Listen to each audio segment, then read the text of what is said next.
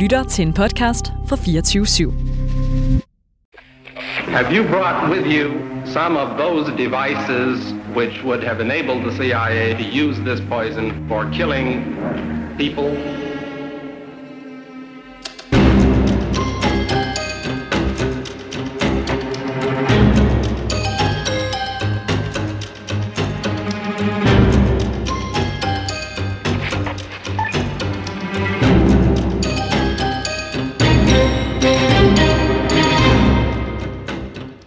Anders, nu, nu skal du lige være ham, der har førende ned på jorden her for mig, ikke også? Jo. Fortæl mig, hvorfor det er, jeg ikke ser på et statskup. Det, øh, det, det, jeg tror, det, det svar, der har ført ned på jorden, svarer, at det, det ved jeg ikke. Det kan jeg ikke forklare over for dig. Det er det, altså det, det, det hele mysteriet og hele fascinationskraften roterer om i forhold til på Palme. Og hvor jeg tror, at selv de mennesker, der har fødderne så de plantet på jorden, hvilket jeg bilder mig ind, at jeg har. Vi- vi- Det er svært at forstå, hvad der foregår inde i... Øh, helt inde i det allerdybeste og allermest aflåste maskinrum af den svenske stat. Du lytter til det hemmeligste af det hemmelige. Et program om den kolde krigs hemmeligheder. Mit navn er Anders Christiansen, og med i studiet er dokumentarist Christian Kirk Muff. Jeg starter lige med dig, Muff. Er du med? Jeg er der. Forklar lige lytterne, hvorfor du ikke sidder inde i studiet. Det er fordi, det er efterårsferie, og det er aften, og Det er ikke har efter børn. det er overhovedet ikke efterårsferie. Det er, vin- det, er- undskyld, det er vinterferie. Det er en eller anden form for ferie, der gør, at, øh, at øh, det handler om børn lige nu. Og, øh, Så, så jeg sidder hjemme og er babysitter. ja, okay, så setupet er simpelthen, at du er med på Skype. Du er heldigvis ikke den eneste, der er med øh, på Skype. Øhm, Anders Øjes, er du med? Ja, det er jeg. Jeg er med fra studiet i Broager. Og det er jo en kæmpe fornøjelse, øh, Muff, øh, at have Anders med. Øh, lyttere, der går helt tilbage til dengang, at vi lavede Palme på Krimiland, vil selvfølgelig kende Anders Øjes. Du er jo min første faste gæst, og du er jo, det kan jeg vel godt sige, du er vel egentlig min, min mesterlærer ind i palmemordet. Øh, det er jo dig, der overhovedet har fået mig øh, hooked på alt det her øh, ballade, vi går og laver. Så det skal Ej, du det er jo... så, det er så, det er så, store, så store ord. Jeg tror, det var, øh, hvad hedder sådan noget, øh, øh, en øh, gensidig kreativitet, Ja, der førte til, at vi nåede så vidt, tror jeg. Men det var i hvert fald, øh, det var i hvert fald med dig, det startede. Og grunden til, at vi har hidkaldt dig, dels så skal du vide, at der jo, øhm, da Muff og jeg holdt øh, foredrag i Aarhus, der var der mange, der kom op bagefter og spurgte, øh, hvad tænker Anders Øje, som alt det i går og siger. Men så er det også fordi, at vi har bevæget os tilbage ned på sværvæggen. Og det har vi øh, gjort i en udsendelsesrække nu, og særligt den forrige øh, udgave, vi lavede, hvor vi snakker om det her, det her white paper, som vi kalder det. Det er en researcher, der arbejder tæt sammen med Gunnar Wahl, den svenske journalist.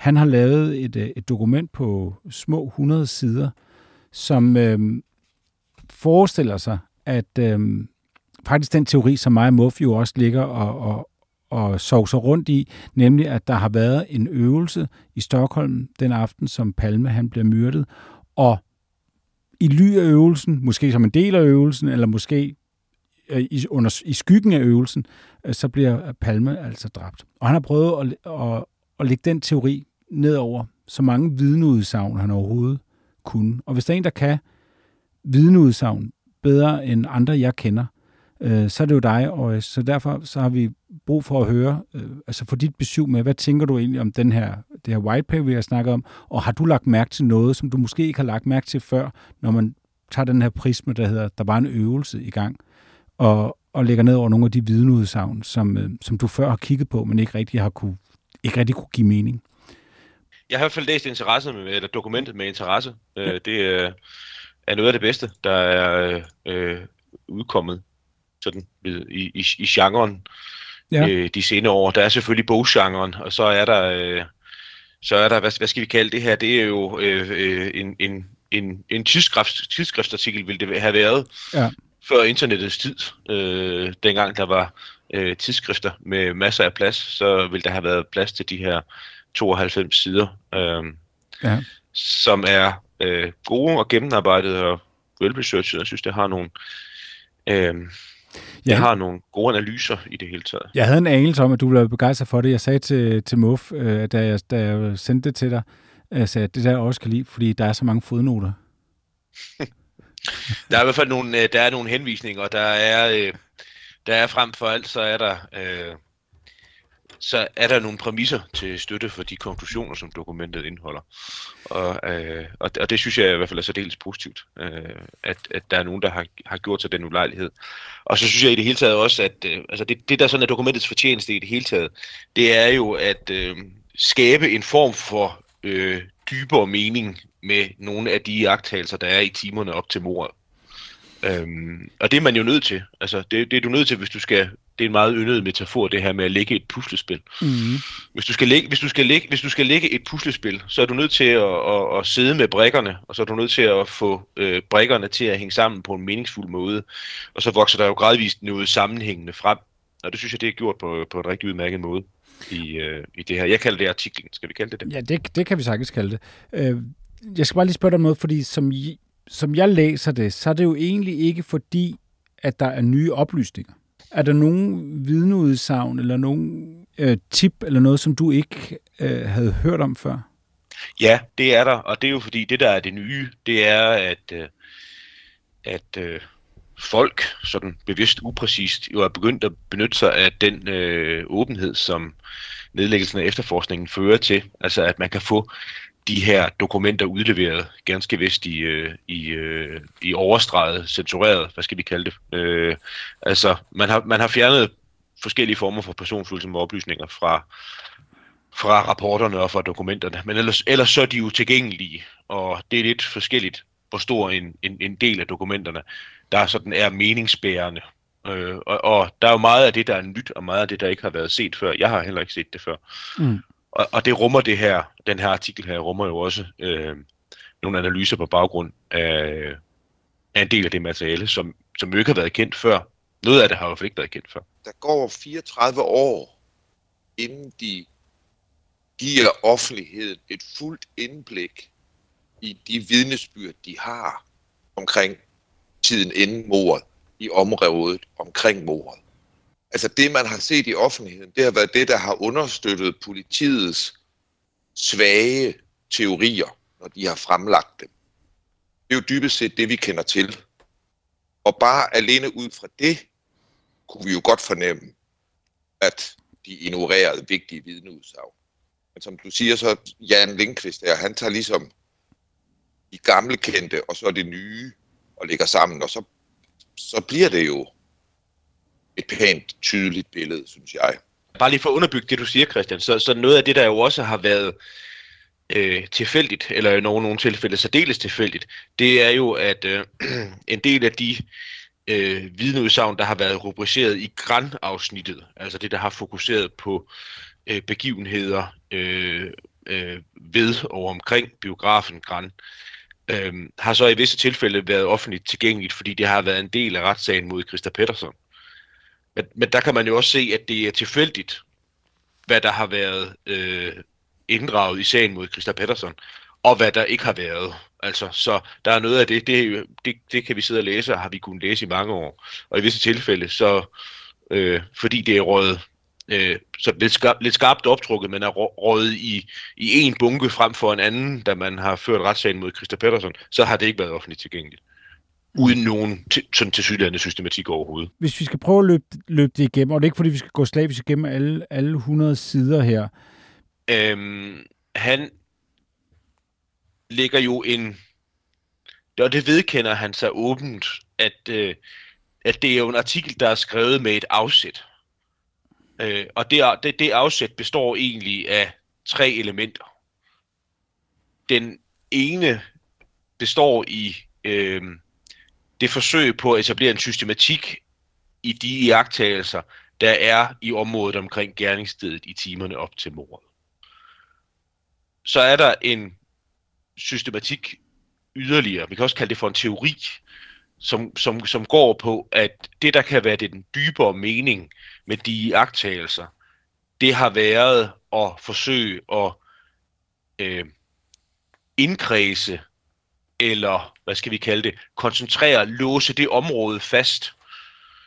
Altså det vil sige, øh, ved, ved hjælp af, og der findes vel ikke andre udtryk for det, en, en mandskab, mænd, mænd og biler, indkredse det område, hvor Palme befinder sig i.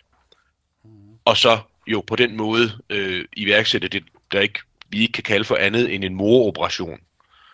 Øhm, og så oven i det, så faktisk også komme med nogle bud på, øh, hvem der kan være delagtige i sådan en moroperation, baseret på de forudsætninger.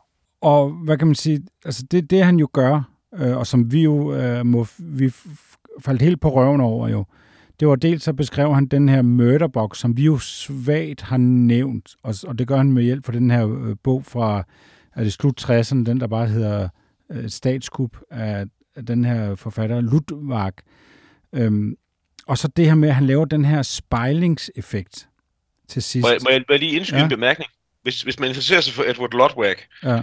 så er der et, øh, bliver han øh, interviewet i den øh, dokumentarserie, der hedder Manden mod Mysteriet, som øh, Lars Bornes lavede i 1999.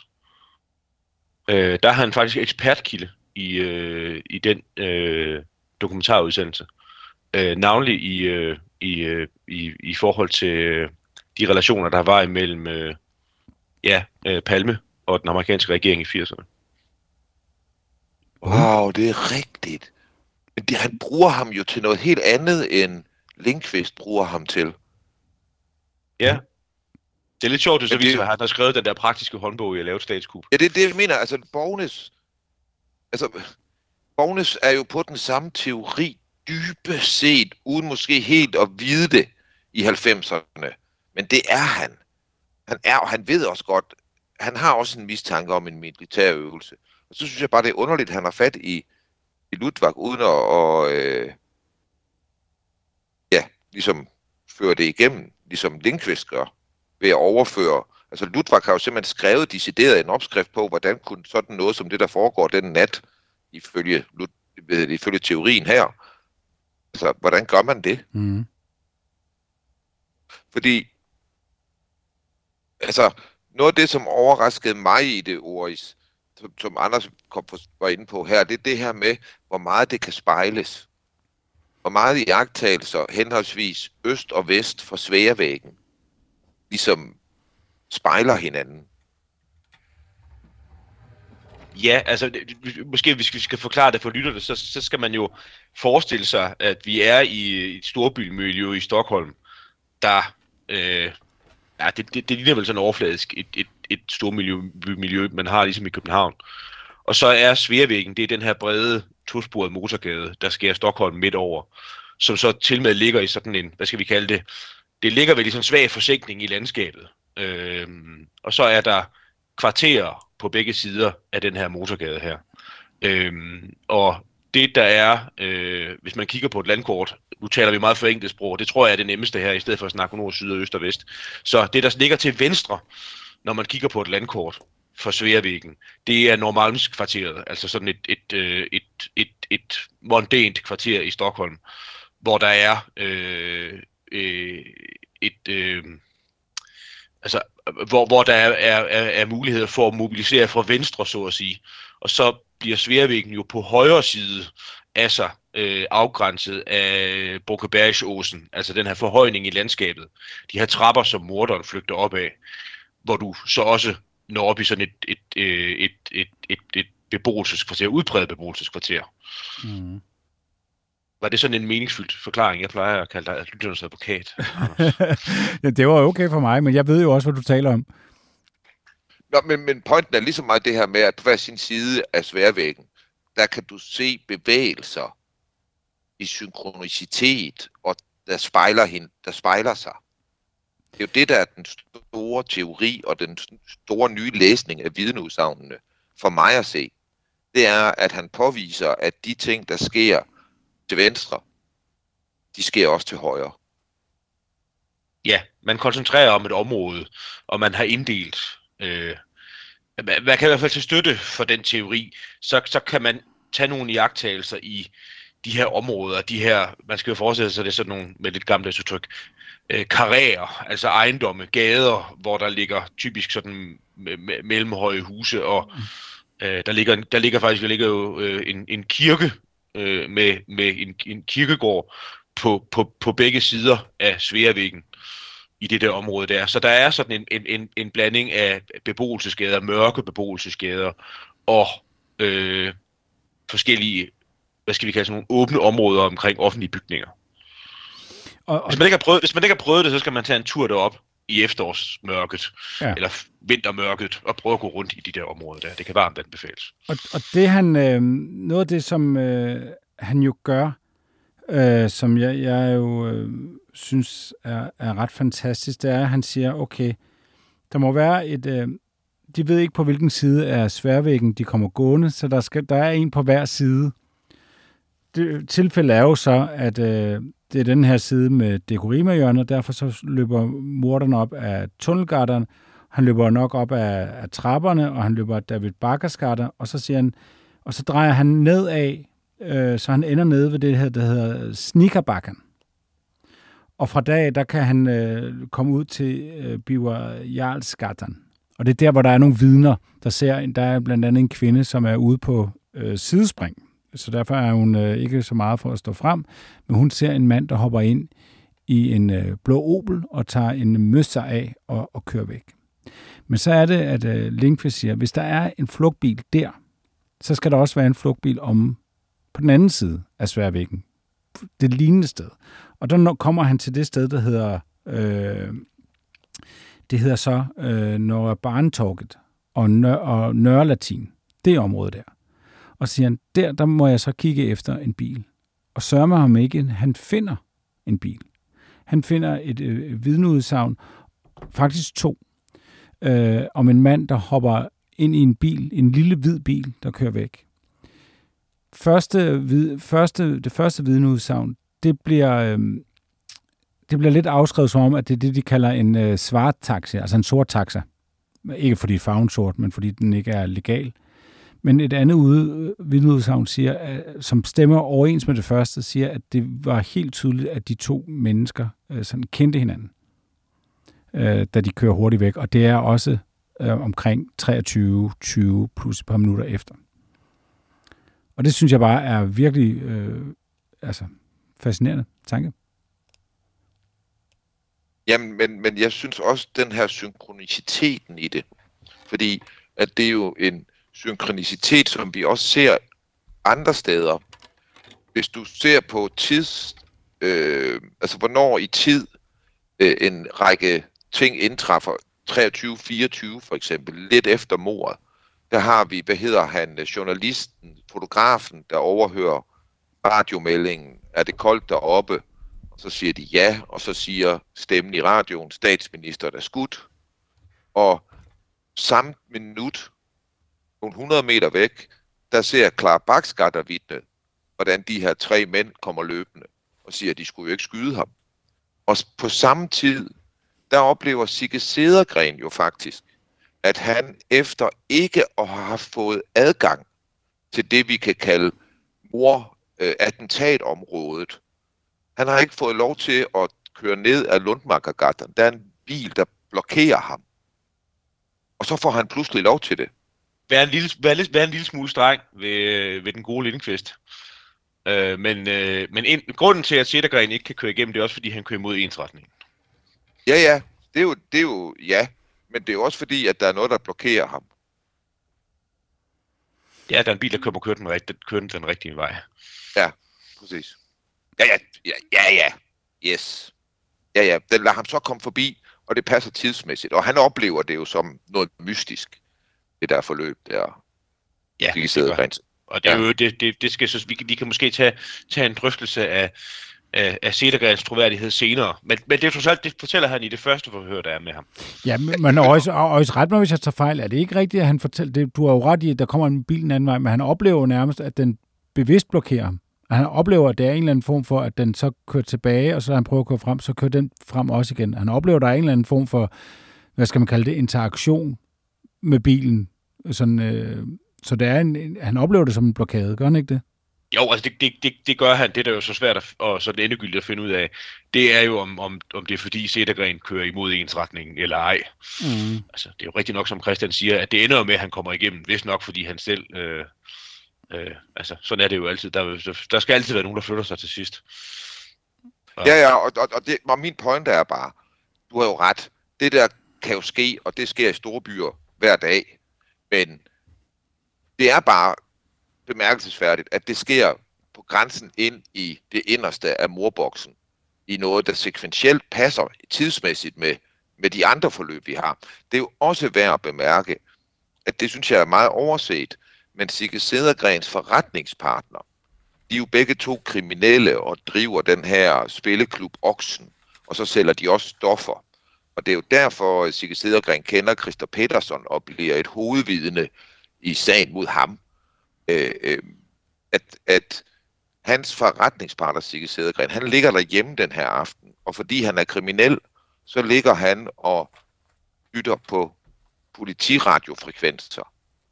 Og der hører han, og han er vant til at høre det, han har hørt på det i flere år hver aften, fordi det er det, han lever af. Det er at høre det, og så nå at ringe til hans folk, så de kan nå at gemme øh, de stoffer og de kroner, der skal gemmes.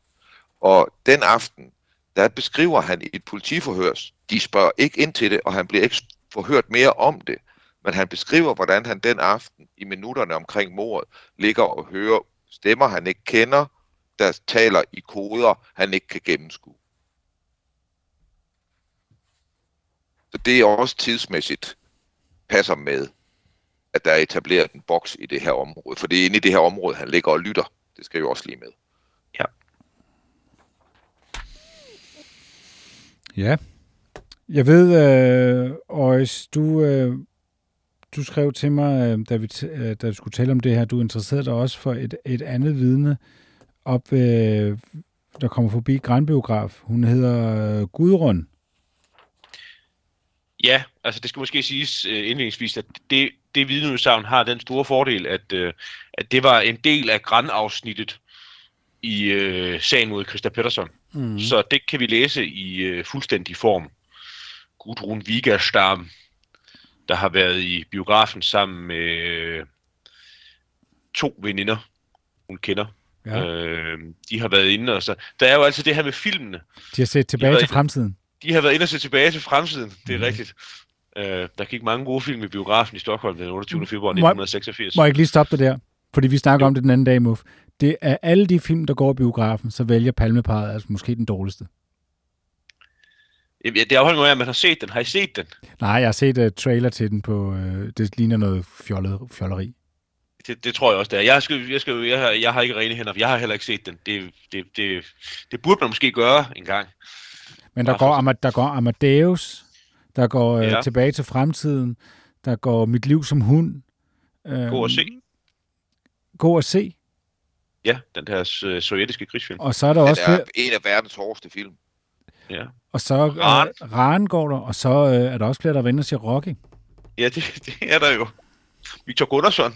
Victor Gunnarsson blandt andet. Så jeg siger bare, at alle de film, de kunne have valgt, så det er godt nok en svag, det vil jeg. Men undskyld, jeg, jeg afbryder dig også. Ja, det, øh, det, øh, det er kun uh, gemytligt. Øhm, men øh, for nu at gøre en lang historie kort, altså Vigastam er, er øh, på vej hjem og finder så ud af, at hun, øh, eller hun tror, hun har tabt sine nøgler, og prøver så på, på ret simpelt vis at bare gå tilbage øh, af den vej, hun er kommet for at se, om hun kan finde sine nøgler. Øhm, og så i øh, der langs Sværvæggen ved Grandbiografen, ser hun øh, meget tæt ved, altså der står, der står i forhørsprotokollet, så står der, hvad hedder indfasningen efter Grandbiografen. Altså, så det må være øh, en, en, en, en ejendom enten til den ene eller til den anden side efter Grand. Øh, der ser hun øh, en, øh, en mand stå, og det er cirka en time før mordet, altså cirka klokken kvart, kvart over 10, ser hun den her mand med den her indfasning ved Grandbiografen stå og stå og se nervøs ud. Og det er jo ikke sådan, at hun stopper op og står og jagter ham meget grundigt, men, men hun har, må have en god jagttagelsesevne, fordi hun kan meget øh, indgående beskrive, hvordan manden så ud og hvad han foretog sig. Hvorfor han virkede nervøs. Mm. Han var, forsøgte at tænde en cigaret, øh, men, men gav så indtryk af, at han rystede så meget på hænderne og var så nervøs, og han havde svært at få gang i den der smøg, han skulle have tændt. Øhm,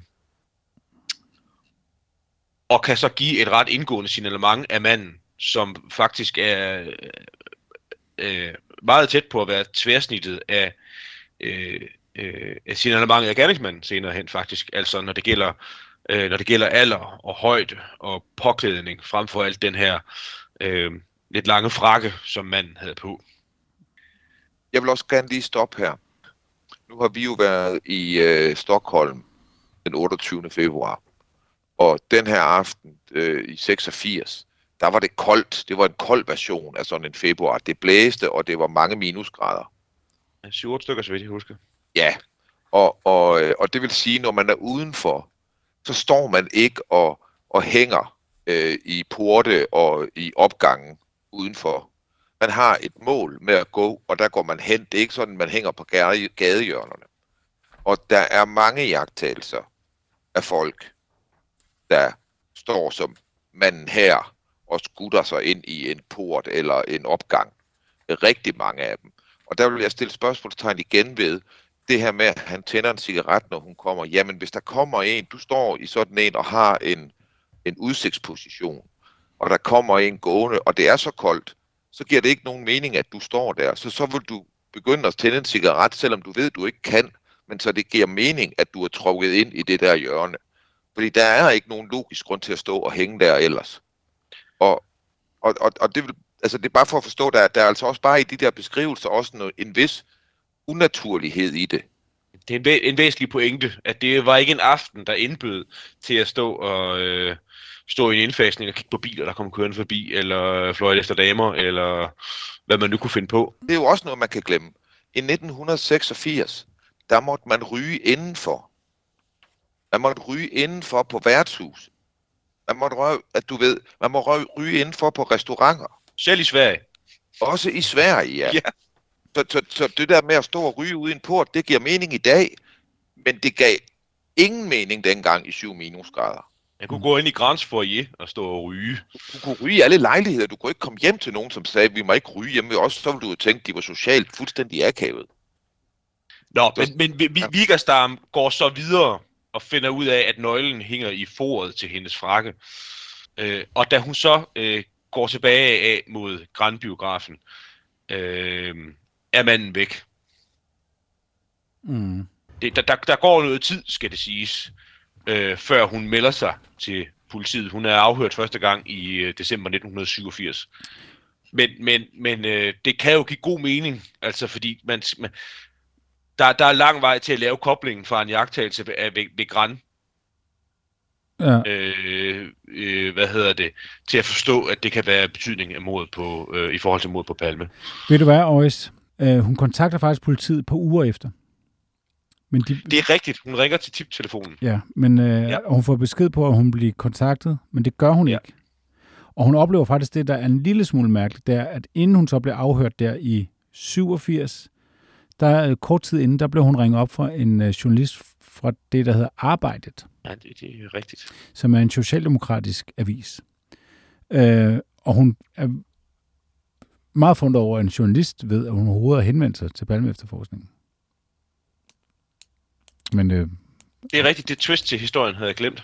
ja, Og plus, at det, det, det, det der er jo også vigtigt, fordi at når hun så bliver kontaktet, altså kontakter hun dem i 87 så igen, eller de kontakter hende. så kontakter de hende. Men på det tidspunkt, der er de første bøger om politisporet og det her overvågning som andet end et PKK-ting, er begyndt at komme ud i presse, og det er jo et, lige nøjagtigt i det hul, øh, vi har talt om, Anders, der opstår efter Holmer og frem til Ulvebro, at det er, at de sikkert har kontaktet hende. Ja, det, det kunne vi lige høre dig om også, og fordi det er noget, må for jeg har sådan bidt meget mærke i øh, det, det seneste stykke tid, det er, at det virker som om, at der netop er i den der, det der vakuum imellem Holmer og Ølbro. Der er et år, og måske lidt mere, hvor det virker som om, at de rent faktisk godt må efterforske mordet. Altså, hvor de tager sig nogle, altså, laver nogle teorier og laver nogle efterforskning på nogle folk. Blandt andet ham, vi kender som Jærnæs i det her program, osv. osv. Hvor der er faktisk et lille hul, hvor det virker som om, at de, de rent faktisk du siger det lidt drillende, prøve at opklare mordet? Ja, altså, der er i hvert fald ikke nogen central styring, som tror jeg, jeg vil udtrykke det i stedet for. At der ikke er nogen central styring af efterforskningen.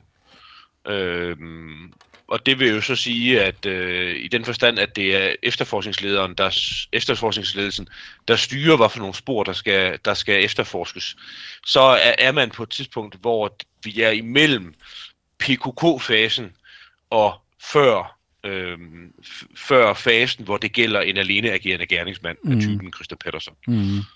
Øhm, så det er rigtigt, at, at, at det er tidsmæssigt der, hvor vi er øh, mellem Holmere, han går jo af der i, øh, i, i, i marts 87. Mm. Øhm, og Ølvebro tiltræder i efteråret, ikke 1. oktober 88, tror jeg. Jo. Og så er det ham, den passive byråkrat, Ulf Karlsson, der er efterforskningsleder. Ja, ja i mellemtiden. Ja, i mellemtiden. Og det, og det er der, vi ser, at der rent faktisk bliver ageret ud fra nogle tanker, der kunne pege på, at at det for eksempel kunne være jægernissen eller sådan nogen, øh, der kunne være involveret i det. At de rent faktisk prøver at, at gå den vej.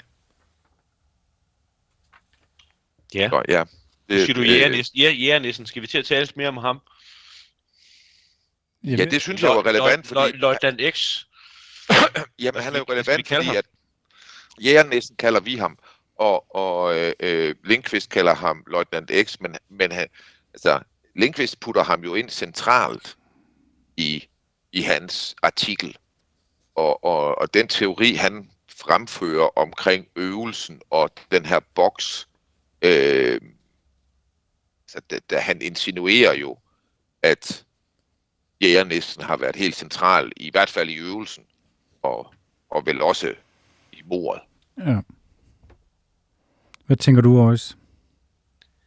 Øhm, Ja, nu jeg er nødt til at stille et, et lidt pinligt spørgsmål. Hvor meget har I fortalt lytterne om, om ham der, Løjtnant X? Ah, vi har fortalt, øh, jeg vil sige, vi har fortalt en del. Ej, rigtig, rigtig meget. Ja, det har vi. Også nyt jo. Også fortalt ting, ikke, øh, der ikke er fortalt før. Omkring hans mangel på alibi og hjemrejse. Det, det har vi brugt lang tid på, og vores venner i Sverige har brugt rigtig lang tid på at undersøge flyafgange og afstanden og sådan noget. Men du havde jo faktisk en god pointe, Øjs, i forhold til hans hjemrejse. Øh, fordi han, øh, han, han laver et stop i en, en by, jeg ikke kender meget til, men som du har lidt større viden omkring. Ja, det er i hvert fald nemt at finde ud af, hvor mange mennesker, der, der, der bor i, øh, i den der lille bitte by, hvor... Øh, jeg kalder ham altså Løjtnant X. Det er, det er det nemmeste at kalde ham. Øh, hvor, hvor Løjtnant X hævder, at de sådan ifølge tidsskemaet må have befundet sig cirka kl. 19.20 stykker om aftenen den 28. februar 86, hvor de var på vej hjem. Mm. Øh, altså, det skal man lige forstå, det skal lige forstås, Urs. Baseret på det, han selv kommer til at forklare, Løjtnant X, eller ja. jægernissen, så kommer han selv til at forklare, at de kører i bil. Og det er jo efter, han først har sagt, som vi kan se det, så har han først sagt, at han flyver. Men så kan de se, at der er ikke nogen dokumentation for, at han har været med på nogle af de fly, han hævder, han har været med og så kommer der en forklaring om, at de har kørt i bil. Og ifølge den forklaring, så gør de undervejs til der, hvor han bor, øh, øh, Løjtnant X, der gør de et stop i den her by klokken 8 eller sådan noget, siger du? Ja, i den by, der hedder Moholm, 40 km fra øh, Karlsborg, hvor han selv bor. Mm. Øhm, og, og den øh, øh, øh lidt spidse, skarpe pointe, øh, Anders refererede til, det var, det er lidt, det er lidt svært at forstå, øh, hvad... Så, så vidt jeg kan forstå, så må de være to tilbage i den bil. Fordi de har sat de to andre af i øh, Sotenes. Øh, og øh, hvad hedder det, et andet sted undervejs, eller er det i Moholm, de sætter en mere af? Det tror jeg, det er. Øhm, og så, så, så, så hævder de, at, øh, at de holder nogle timers pause. Og der er det lidt specielle ved den by, der hedder Moholm, det er, at øh, det er sådan en, en, en lille bitte øh, landsby, bebyggelse, hvor der bor 700 mennesker. Øh, sådan nogenlunde midt i, øh, i Sverige, der øh, i området mellem Vänern og Vättern. Og det er lidt svært at forestille sig, øh, hvad Leutnant X og hans marker laver i den her lille bitte by klokken 20 en fredag aften. Altså med forbehold for, at jeg selvfølgelig ikke har været der i 1986, men, men det er ikke lige sådan et sted, hvor det er oplagt, at, øh, at der er et brunt værtshus. Det, Dem var der jo ikke det, ret mange af i Sverige. Der er slet ikke ret mange i dag. Jo. Sverige er jo ikke sådan just de brune værtshusets land. Mm. Så det måske været på konditori. Det er jo sådan mere en svensk folkesport, men det var ikke så tit, de havde åbent kl. 8 øh, fredag aften. Og hvad har de så lavet? Ja. Og hvor, hvor, hvorfor, hvorfor vil de ikke, hvor, hvorfor, hvorfor vil Løjtnant X ikke øh, hjem, hjem til sin hustru, eller hjem i seng, efter en lang, streng øvelse, eller hvad man nu kan forestille sig? 40 km fra, hvor han bor. Jamen, der, der, der, er så, der, der er så mange mystiske ting i det der, fordi nu vil jeg sige, der er noget af X's vidneudsagn, der er ret skamferet af overstregninger. Øh, så det, det, det er ikke alt, man kan være sikker på, man fortolker rigtigt, at det, det man så kan læse. Men som jeg læser det, der bliver sagt, så siger løjtnant X under forhør med politiet på et andet tidspunkt, at da de hører, at Palme er skudt, så taler de om i bilen, at det er godt, at de kan give hinanden alibi. Ja, det bliver også lidt en lille smule vanskeligt, fordi... Øh, ja, hvordan hænger det sammen tidsmæssigt? Det hænger jo ikke rigtig sammen, fordi den, den første meddelelse til offentligheden, den går jo ud i Sveriges Radio kl. 01.10. Den er ikke ret lang, en, en, et minut, så vidt jeg husker. Men en, en, en kort, summarisk sammenfatning af, at Palme er blevet myrdet. Der det... har ikke været noget ude i svenske massemedier før. Men, men, men sagen er, og det er også noget, som J.B. Lindqvist øh, han noterer sig i, sin, øh, i sit white paper, som jeg kalder det, netop det her forhold, at, at de siger i bilen, det er godt, vi har anden som alibi. Og tidsmæssigt passer det ikke. Fordi de burde altså, jo være skal... hjemme, de burde, han burde jo være hjemme ifølge sin egen. Altså, det, det er så åbenlyst en selvmodsigelse, at den, der sidder og afhører dem, jo burde have fanget den. Og sagt, hvordan kan I det, når du siger, at du sidder i bilen? Fordi du siger, at du sidder i bilen. Ja, altså, han siger, ja. han siger at han er hjemme øh, mellem, mellem, formentlig mellem midnat og klokken 1. Mm. Og, og, og hvis, det, hvis det er tilfældet, så kan han jo ikke have hørt gennem, gennem massemedierne i praksis radioen, at Palme er blevet myrdet. Og det er det eneste sted, han kan vide det fra. Men det er her, vi har et konkret eksempel på os, at det som øh, sådan en efterforskning, som den her Palme-efterforskning, det den er sted under, det er jo begavelsen og, og, og research-evnerne øh, hos de politifolk, der sidder med det. Fordi at det der, det kræver jo, at det er en politimand, der har styr på nogle basisfakta, og som kan lave nogle basisberegninger, og har et kort over Sverige i hovedet, der er nogenlunde præcist, så han på stedet kan sidde og sige, jamen, høre, pengene passer ikke i det her regnestykke, du har stillet op her, og så konfrontere ham med det. Men det er jo ikke det indtryk, man får på noget tidspunkt i nogen interviews på høre. Altså selv ikke dem, der så er inde omkring Christer Petersen, og hvor de forsøger at forfægte deres teori, så er det jo stadigvæk dårligt, dårligt udført. Altså, det, det er jo ikke, altså, når, når vi ser, at han ikke bliver spurgt ind til de her forhold omkring, hvornår han er hjemme, og hvornår de så har kan tale sammen i bilen omkring mordet, så er det jo ikke, fordi jeg tænker, at det er en betjent, der er en del af en konspiration. Det er fordi, jeg tænker, at det er en betjent, der er dårligt uddannet og dårligt briefet, og sidder i en dårlig efterforskningsgruppe, hvor han ikke har fået rammesat det her forhør ordentligt. Ja, og, og det er jo faktisk endnu værre end det. Det er endnu værre end det, fordi han i samme forhør, i samme forhør, fortæller han, øh, at han sover til klokken 8 næste dag, så bliver han vækket af sin daværende hustru. Hun vækker ham og taler om, at Palme er død. Han tror hende ikke. Og går op for at se tv, for at finde ud af, at Palme er blevet myrdet. Det er meget besynderligt i det hele taget. Altså, øh, at vi, vi, vi ved, at Cepos operative chef PGNS har sagt særskilt om de tip, der har været, der har involveret Løjtnant X, at han brugte udtrykket på svensk, at der fandtes næring i dem. Mm. Øh, substans, kunne man oversætte til til dansk, eller der er i hvert fald grund til at efterforske det nærmere. Og så er der ikke noget, der tyder på, at, øh, at de betjente, man så har sat til, som du var inde på, Christian, at gennemføre forhørende. De har ikke haft deres faktuelle baggrund på plads, og de har ikke haft deres kritiske sans med. Og det er svært at forstå. Um, ja. Det er det. Ja, ja, ja, det vil, altså ja. Både og vil jeg sige, fordi at jeg, jeg tror ikke, at man kan forstå øh, ukyndigheden i politiet i Sverige. Øh, altså, ja, det, det har været et vilkår i årtier for det politikorps, og det var det også før Palme. Øh, de har en meget, meget dårlig uddannelse.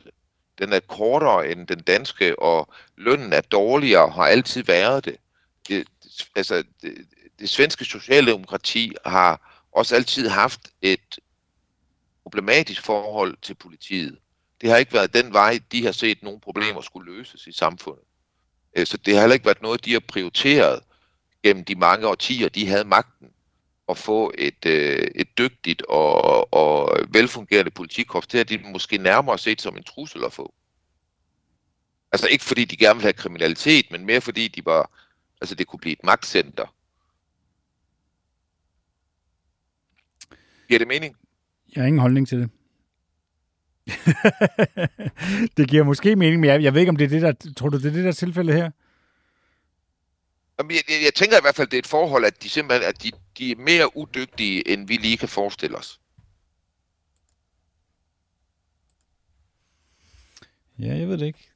Ja, det, ja, ja. ja. Jeg skal, bare lige så vi er med på det. Det er jo det samme politikorps, der i de samme år, hvor Palme efterforskningen er aller farseagtigt, og bygger en sag mod Thomas Quick, hvor, altså, jeg tror mere end 20 kvindemor, børnemor, og som de får ham dømt for otte af de mor i svensk ret, for otte gange mor, og så viser det sig, at det hele er noget, han har fundet på, og som politiet nærmest har lagt i munden på ham, og som retten og anklagemyndigheden bare har godtaget. Så, så, så, så, så det er jo ikke bare palmemordet og de erfaringer, vi har fra det, jeg bygger det på. Nej. Og så skal vi også lige minde lytterne om, hvordan at de ender med at frikende Jernæsen med det her Erasmus Montanus-agtige øh, citat med, han havde ikke et, øh, et våben, der matchede morvåbnet. Det udelukker ikke, at han kunne have fået fat i det på anden vis, men det kan man igen sige om alle og enhver. Altså det, der er jo mest besynderligt i den sammenhæng, det er jo, at der er jo nogle indikationer i retning af, at, øh, at den, den gruppe fik, fik anvist altså tjenestevåben, havde tjenestevåben til rådighed, som kunne være det rigtige. Mm. Og, og ja, vi, vi, vi jo formentlig, formentlig nok også øh, befinder sig øh, i, i de kredse, altså sådan en, en, en person med, med det, hvad skal vi kalde det, det job, den profession, som Løjtnant X havde, øh, var, øh, altså, det, hvordan skal jeg udtrykke det? Altså i mange andre sammenhænge, så, så interesserer man sig for, øh, for licenserede våben. Altså privatpersoner, der har øh, våbentilladelse til at have et bestemt våben, der er registreret med serienummer. Men, men det her, det er jo folk fra militæret, som råder over tjenestevåben, og hvor det er folk i militæret, der befinder sig i sådan en form for tjeneste, hvor overgangen fra privatliv til, øh, til tjeneste er mildstalt er udflydende. Og hvor der er grund til at antage, at, øh, at man også kan gå rundt med sit tjenestevåben i andre sammenhænge. Hvad han jo gjorde... Stå, hvor, I vil hen, hvor jeg vil hen. Ja, ja, og der er jo et vidne, der har fortalt om, hvordan at løjtnant X gik bevæbnet 260 dage om året mindst. Og, ja. og, du, og du har ret i det her med, at de havde som tjenestevåben, præcis løjtnant X og folkene omkring ham, der havde de sådan en letvægtsudgave af Magnum 357. Øh, og, og, øh, og, og der, bare, bare til lytterne og, og din information, Anders Røst, det er virkelig noget, vi, øh, vi stadigvæk aktivt kigger på. Og, og, øh, og jeg kan lige, der også lige gøre opmærksom på en ting, det vil du også synes er interessant, Anders.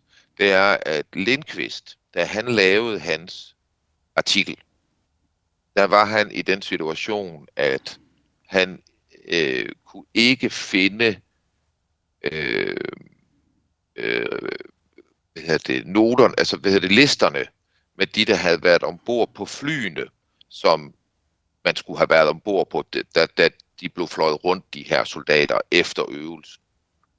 Og øh, det var fordi, at i krigsarkivet, der manglede de fra præcis den her dag. Mm. De var der for alle de andre dage. Ja, det er nødt til, at man godt Men- læse den. Ja, men der, hvad hedder det, øh, det er jo der, at øh, der er folk i vores gruppe, der er rigtig snu.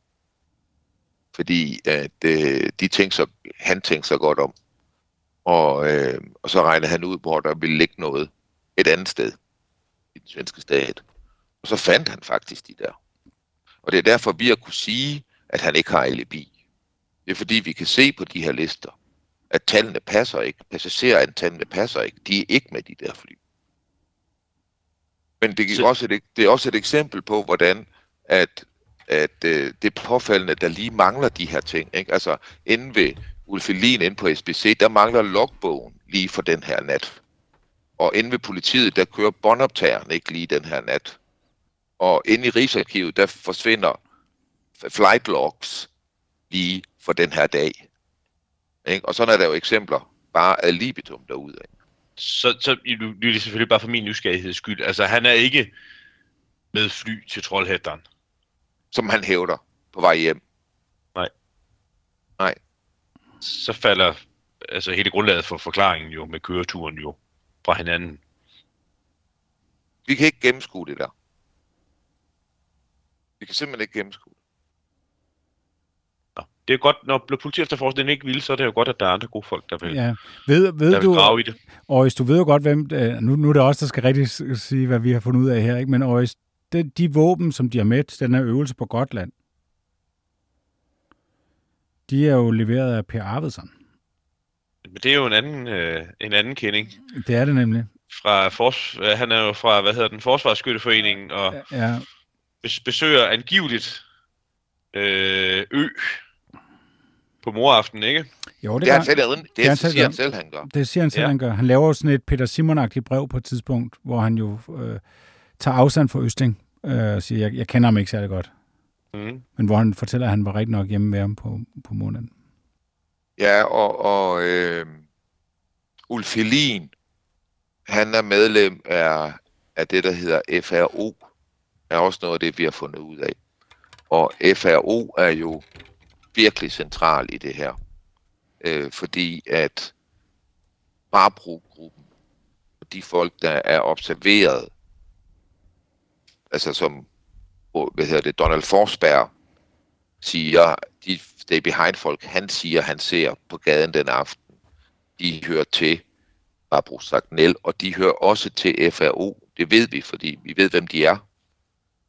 Og øh, Donald Forsberg, som jo kommer fra Gotland til Stockholm, ligesom jægernissen, løjtnant X gør, samme dag. Han siger, han er med færgen, men hvad ved vi? Han ankommer samme dag, siger han. Øh, øh, han kender alt til FRO. Han kender personligt mange af medlemmerne. Og øh, flugtbilen, den potentielle flugtbil på Snikkerbakken, den ejes af en, der er forbundet med FRO. Så, så hvad hedder det? Øh, de har den, FRO. det den O- Opel Kadett, der bliver henvist til? Ja. Den blå, Ja, den blå ja. Opel. Ja, vi ved, hvem der ejer den. Og, og, øh, og det er også forbundet med FRO. Ja. Så, godt, så, og, og, Godt, de, godt, de graver i det. Jeg håber, jeg håber at, øh, at der er nogen, der vil øh, støtte jeres fortsatte graveri i den sag her. Det er meget værdifuldt. Det begyndte at lugte fisk i hvert fald. Siger hun ikke det? Ja, fordi du ved, nu, nu, nu, nu hvor vi ser det her, Anders, øh, øh, altså, det har jo virkelig også været en rejse inde i mit hoved, fordi at det, jeg har skulle acceptere, det er, at der er rigtig, rigtig mange mennesker, der har holdt på en hemmelighed her. Og den hemmelighed, de har holdt på, lader det til. Det er, at der har været en militærøvelse den her aften. Øh, øh, eller ja, en øvelse, der har involveret militær politi og, og noget, der kunne ligne stay behind. Øh, det er i hvert fald, hvad jeg tror, man kan se. Vi kan i hvert fald se de bevægelser, som Linkvist også beskriver, og, og de passer med andre ting, jeg synes er vigtige. Men, men, men hvor, altså du ved, begynder du også at, at, at, at kunne acceptere tanken om, at det måske er større end det, vi har troet for et par år siden? Der er nogle ting, jeg synes, der er interessante i den retning, i hvert fald, vil jeg hellere sige. Øhm, og der er det måske mest oplagt at begynde med lidt, noget lidt andet. Øhm, og det er, at det har jo altid været underligt. Vi er mange, der synes, det er underligt. Først jeg mig til at sige. At øh, vi ved helt eksplicit, at øh, hele det militære beredskab, der skulle være trådt i kraft i tilfælde af, at Sveriges statsminister skulle blive myrdet på åben gade.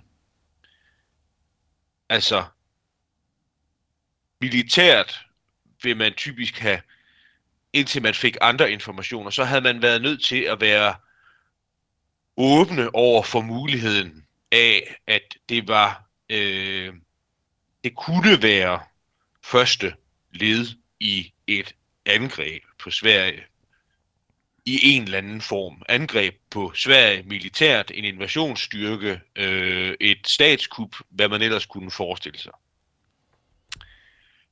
Og det ved man, at der var, jo, det, var, det var der beredskab, der var indrettet efter. Og det har altid været underligt, at, øh, at det her beredskab helt ind til den inderste kerne af beredskabet, som jo er øh, det, man på det tidspunkt kaldte for, øh, hvad hedder det, øh, altså Forsvarets underrettelse og sikkerhedstjeneste i Sverige, undsæk, med sådan en klassisk svensk militært kodesprog. Altså den inderste kerne af det militære beredskab i Sverige. Øhm, reagerede ikke, som det skulle.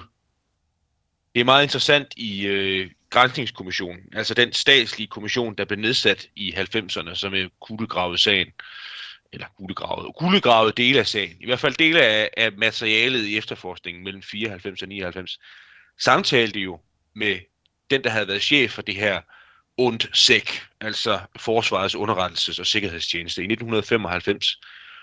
Øhm, og han fortalte jo helt åbent til Grænsningskommissionen, at øh, selv den inderste kerne af, af det svenske beredskab, af den svenske efterretningstjeneste, fungerede ikke, som den skulle. Han sagde ganske tørt, at, øh, at øh, sådan de nærmere informationer, dem fik man fra massemedierne. Der er også sådan et klassisk eksempel, som nogen har måske har set i forbindelse med den tv-film, der blev lavet for nogle år siden af, af den svenske journalist, og hvad skal vi kalde ham, øh, Palmemors ekspertkommentator Lars Olof Lampers, hvor, hvor der er det her telefonopkald til den militært vagthavende, som bliver ringet op fra Washington. Mm der, der, der kan det, fortælle... Det, er, vi spiller tit, det spiller vi tit i programmet, det der... Øh, ja, men det er også en uopslidelig klassiker. Og der, og ja. der, hvor jeg selvfølgelig vil hen, det er, at der er to... Der er, hvis man skal være stille tingene meget skarpt op, og det kan være, være nødvendigt nogle gange, så er der to muligheder. Og den, den ene mulighed er jo sådan noget grasserende inkompetence. Altså det vil sige, det er ikke kun øh, politiefterforskning og politiefterforskningens ledelse, hvor alle sikringerne de kortslutter øh, den 28. februar, den 1. marts. Men det viser sig så rent faktisk også, at hele Sveriges militære beredskab, helt ind til den inderste kerne af den svenske stat, der springer alle sikringerne også. Og så er der jo en alternativ mulighed, som jeg synes flugter med øh, de ting, som vi kredser om nu her, og vi har kredset om i en bredere forstand. Og det er jo, om der er dele af det her militære beredskab, der jo rent faktisk til gengæld jo så er vidne om, at der foregår en form for militær øvelse. Jeg underholdt jer jo med, før vi gik i gang, og nu kan vi også underholde lytterne med det, at hvis man sådan øh, rigtig graver ned i de gamle arkiver og læser juristkommissionen, den statslige kommission, der blev nedsat faktisk allerede i 1986 for at undersøge dels politiets indsats de første 12 timer, men også undersøge, hvordan det kommission kaldte for de centrale samfundsfunktioner virkede. At når man slår op i den, jeg sidder med den i hånden, på side 86, så står der i den, at i to af Sveriges seks militære områder foregik der, og der står store militære øvelser. I den weekend, hvor Palme blev myrdet. Og nu skal jeg nok komme til pointen, som jeg også bliver mindre og mindre fremmed overfor. Det, det er jo, at øh, er det en øvelse, der går galt? Ved beredskabet, ved beredskabet, at øh, man skal man skal tage meldinger med et grænsalt, fordi der foregår noget derude, som så lige pludselig viser sig at være meget mere alvorligt, end man først har antaget.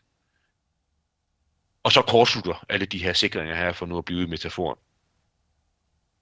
Tænker jeg, en af jer skal sige noget. Det var et langt indtale. Jamen, hvad siger øh, Muff? Hvad siger, øh, hvad siger øh, Helin? Altså, han sidder jo inde øh, på politiet og tager imod opkald den aften. Hvad er det, han siger? Øh... Han siger, at det, det, det kan være skarp læge.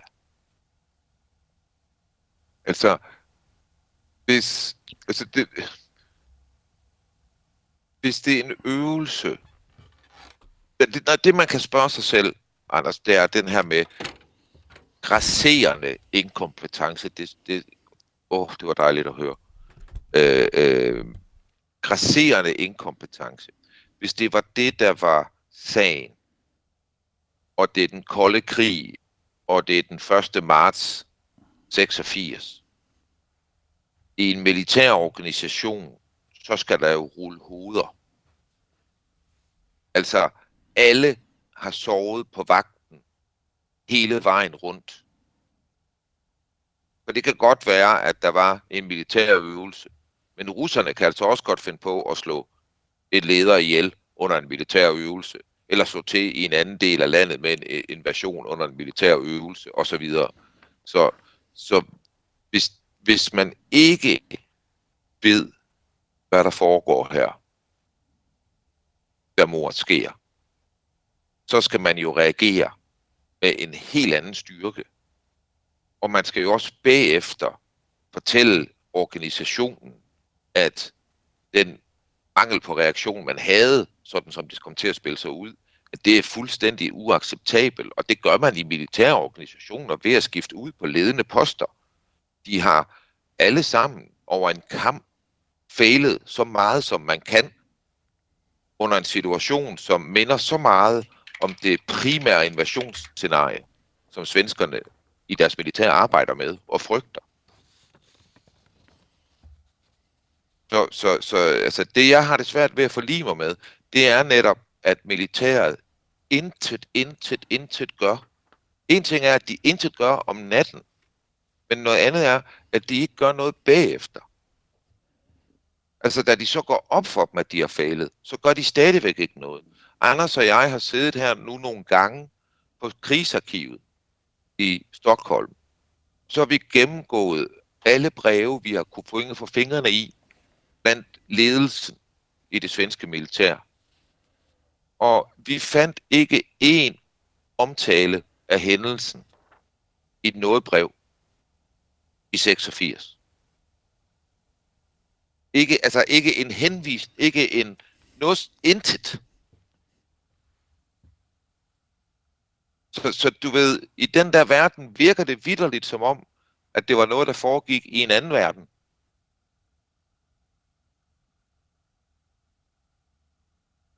Ja, det er øh, et, et, et, et større mysterium.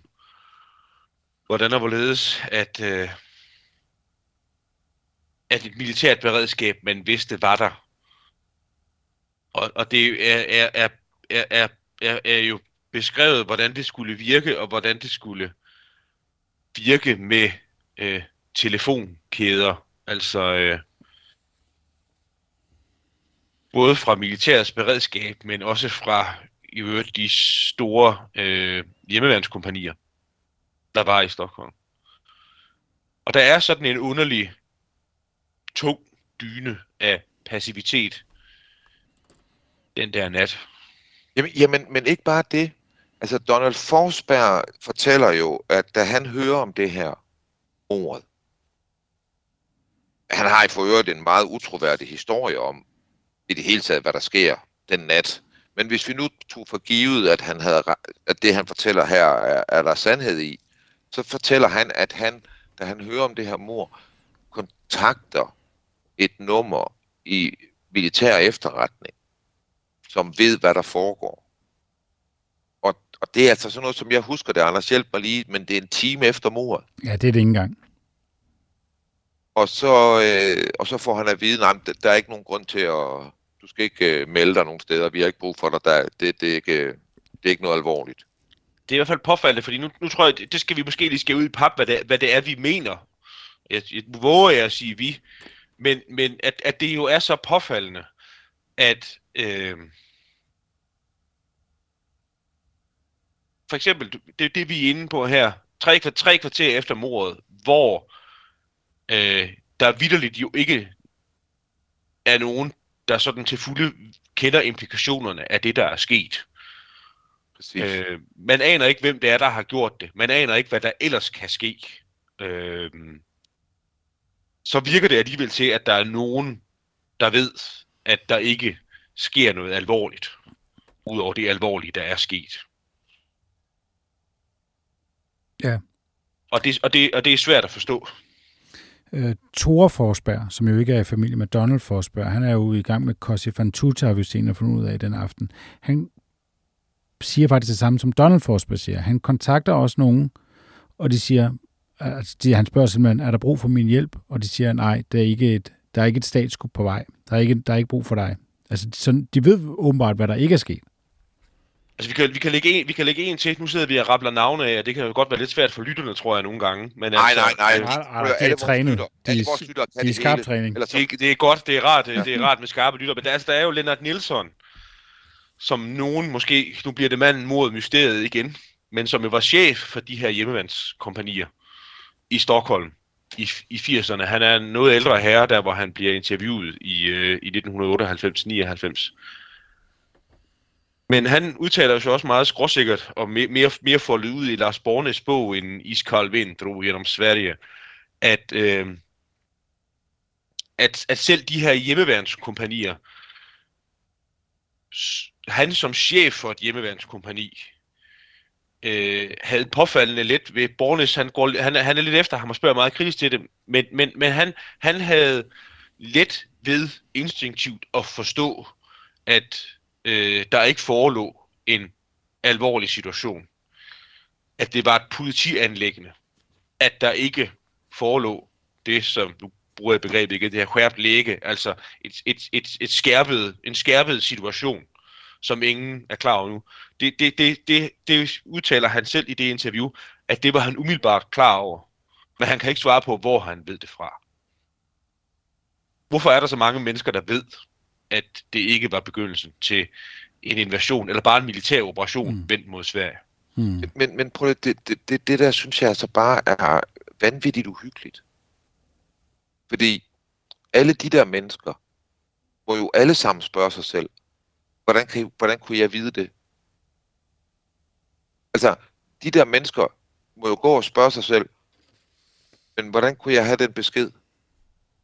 Fordi du skal ikke fortælle mig, at det alle sammen er mennesker, der selv har taget en konklusion. Fordi de kan ikke ting vide. De har ingen informationer. Men mindre de jo altså får informationer på en måde, vi ikke kender til. Og det er informationer, der handler om, at de skal ikke foretage sig noget. Og der er ikke nogen problemer. Tavs viden med et fint ord. Ja, men, men, men, men, men kan du ikke godt forstå, at det, jeg synes, det er uhyggeligt, at de mennesker ikke spørger sig selv, hvad der er, der foregår. Det er her, vi har mekanikken i at forstå, hvad der sker og driver sådan en konspiration, som er, at de her mennesker, de forstår godt, at der skal ikke spørges her. Og der skal ikke tænkes her. Nej, og hvis vi skal fortsætte med at, at, at, at, at, at dynge specielle omstændigheder op, så ved vi jo så til gengæld også efterfølgende, at øh, man havde fra øh, politiets side i forbindelse med de her forberedelser, beredskab og mobilisering, navnlig af retning af et statskup, så havde der jo siddet øverintendent Jan Wernhold ved politiet, og i perioden op til mordet arbejdet med sådan en situation, hvor der kunne foreligge et hvert læge, en skærpet situation, en teoretisk situation med afsæt til en øvelse. Og kender I historien? Hvad, hvad var det, det afsæt, den situation, som Jan Wernherl skitserede på baggrund af? Det ved jeg ikke. Det var jo, at Sveriges statsminister skulle blive myrdet. Og hvad gjorde Wernhal så efterfølgende, da statsministeren rent faktisk var blevet myrdet? Det var, at han blev så pinligt berørt, så han kasserede alt sit arbejdsmateriale. Det var kun fordi, der var nogen, der havde siddet med i samme arbejdsgruppe, der vidste, at det var det, man havde arbejdet med, som så gav tip videre. Side 344 i en iskald vind drog gennem Sverige. Men, men Anders, nu, nu skal du lige være ham, der har førende ned på jorden her for mig, ikke også? Jo. Fortæl mig, hvorfor det er, jeg ikke ser på et statskup. Det, øh, det, det, jeg tror, det, det svar, der har født ned på jordens svarer, at det, det ved jeg ikke, det kan jeg ikke forklare over for dig. Det er det, altså det, det, det hele mysteriet og hele fascinationskraften roterer om i forhold til mordet på Palme. Og hvor jeg tror, at selv de mennesker, der har fødderne solidt plantet på jorden, hvilket jeg bilder mig ind, at jeg har,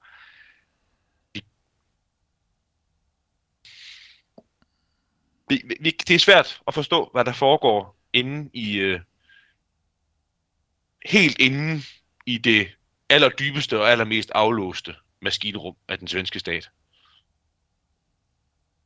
Jo, jo, jo, jo. Fordi, fordi du, bare, bare, for, bare for at skætte ud i pap, hvor, hvorfor, vi, vi er nødt til at finde svaret på, hvor, hvorfor den her berømte telefonkæde, der var hos øh, beredskabet i Stockholm, lad os bare sige hos hjemmeværnskompanierne. Hvorfor, hvorfor trådte den ikke i kraft? Trådte den ikke i kraft, fordi, øh, fordi nogen sov, eller nogen ikke troede på det. Men det kan jo ikke passe. Der, må, der var jo folk, der, var jo folk, der, havde, der levede af at sove med støvlerne på. Selvfølgelig var der det.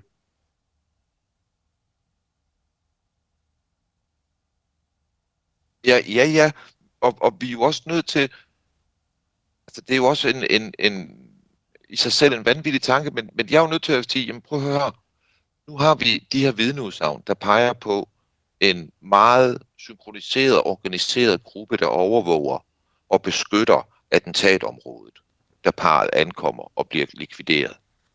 Vi har også i årvis kigget på en dybt forbundet politigruppe, som optræder hele vejen rundt i den her boks. Og, og alle sammen øver sammen. Og vi har senest påvist, hvordan de indgår i regionale styrker, præcis sammen med de specialsoldater, der er på Gotland. Ja. Så, så, så vi, vi begynder jo at have noget, der ikke er inde i den der lille sorte boks. Vi ser jo hånden række ud fra den sorte boks. Altså det, det, det, det er jo... Det er jo folk, der får løn i staten, vi ser. Ja, et forvaltningsmor kalder brødrene Putin det. I en Et forvaltningsmor. Et forvaltningsmor. Nøj, hvor er det godt nok køligt svensk. Ja.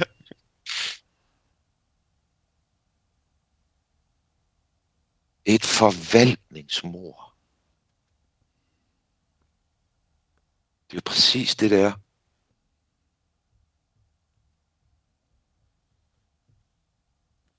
Men, men, men Anders, det, det, det er jo... Altså, ja, ja, ja, ja, men der er jo også nogle andre ting, jeg begynder at forstå, Anders. Det, det, det har vi to ikke talt om. Men da øh, Anders Christiansen og jeg var i, i Nordkøbing på uh, Archive for the Unexplained, mm-hmm. øh, der fandt vi nogle øh, interviews, der var udført af en øh, privatdetektiv, der faktisk arbejdede på vegne af Aller-koncernen på det tidspunkt, da han lavede de her interviews. Øh, og han interviewer den første kvindelige departementsråd i Sverige, blev udnævnt det sidste i 60'erne. Og så præsidenten for tingsretten mm. i Sverige, som også er en kvinde. Og det her, det er en off the records, uh, off the record samtale, som han så optager.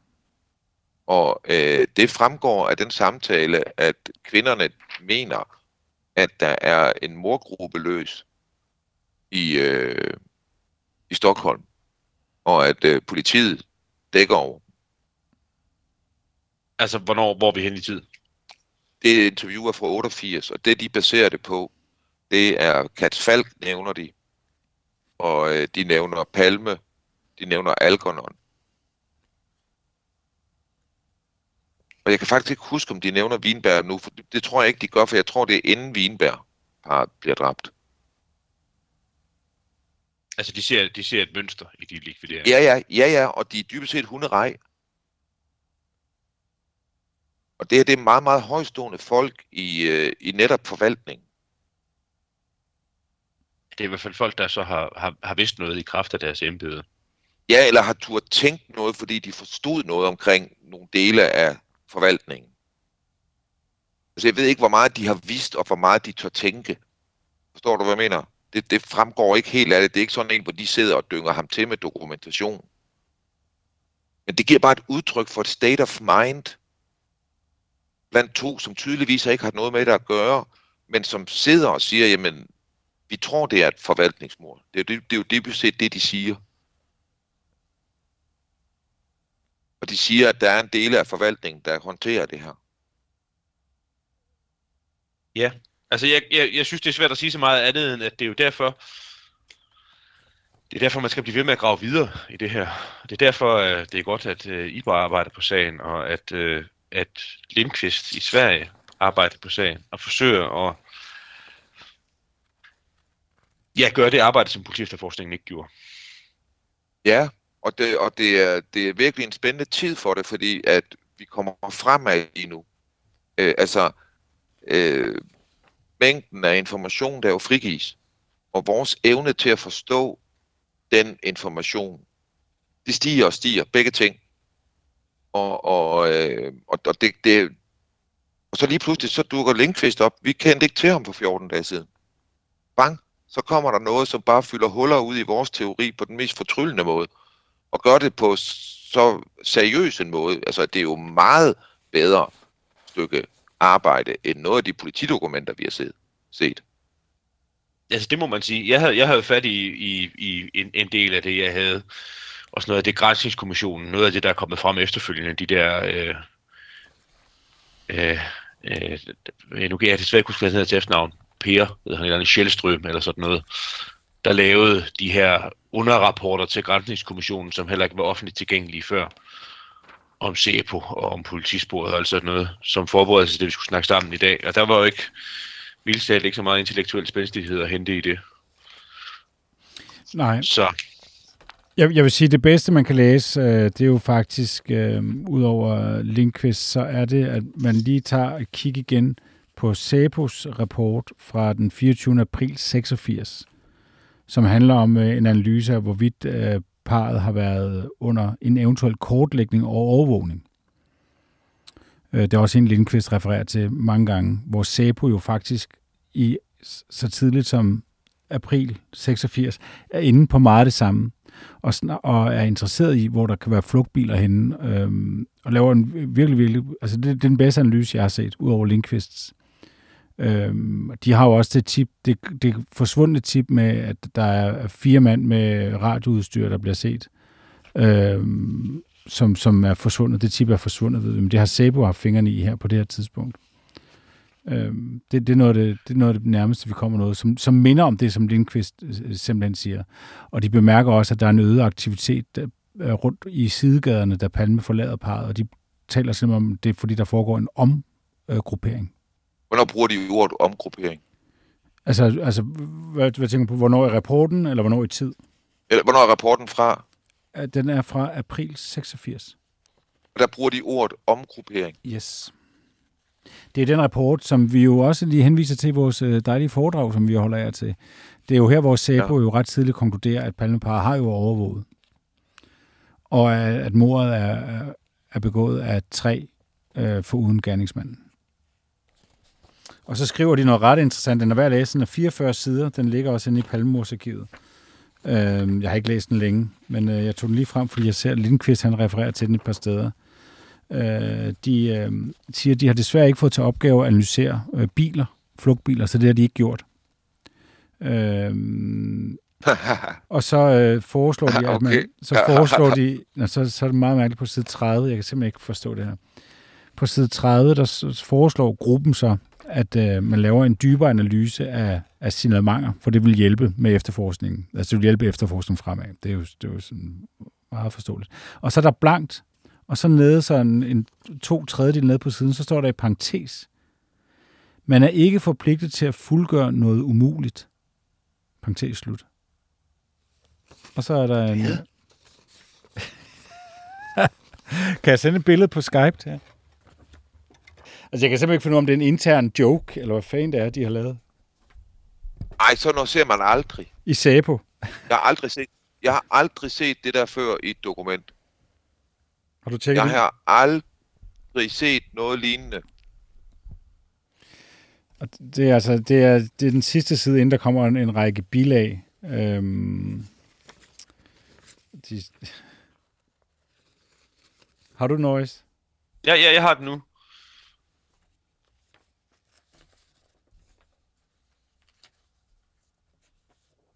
Det, det, det, jeg tror, jeg, jeg tror, det er, det, er- det, det er ret specielt, fordi jeg tror ikke, det har været meningen, det har skulle stå der. Jeg tror, øh, det er skrevet i hånden, og så er det renskrevet. Og så den person, der har renskrevet det, har øh, jo så uforvarende ikke vidste, at det var øh, en Re- note til personen selv, tror jeg. Ja, ved du hvad, det, det, oh, undskyld. Ved du hvad, det er præcis den tanke, jeg fik. Altså, det er en Fordi regi- det der, det, det der, det er nul og mand, en, der har siddet der, og du ved, bare tænkt, hvorfor sidder jeg og laver det her? Han har siddet dybt inde i statsforvaltningen og tænkt, vi kommer jo ikke til at dømme os selv, så hvorfor skal jeg gøre det her? Altså, I tænker, Man er det, ej forpligtet på, man er ej forpligtet at fuldgøre noget umuligt.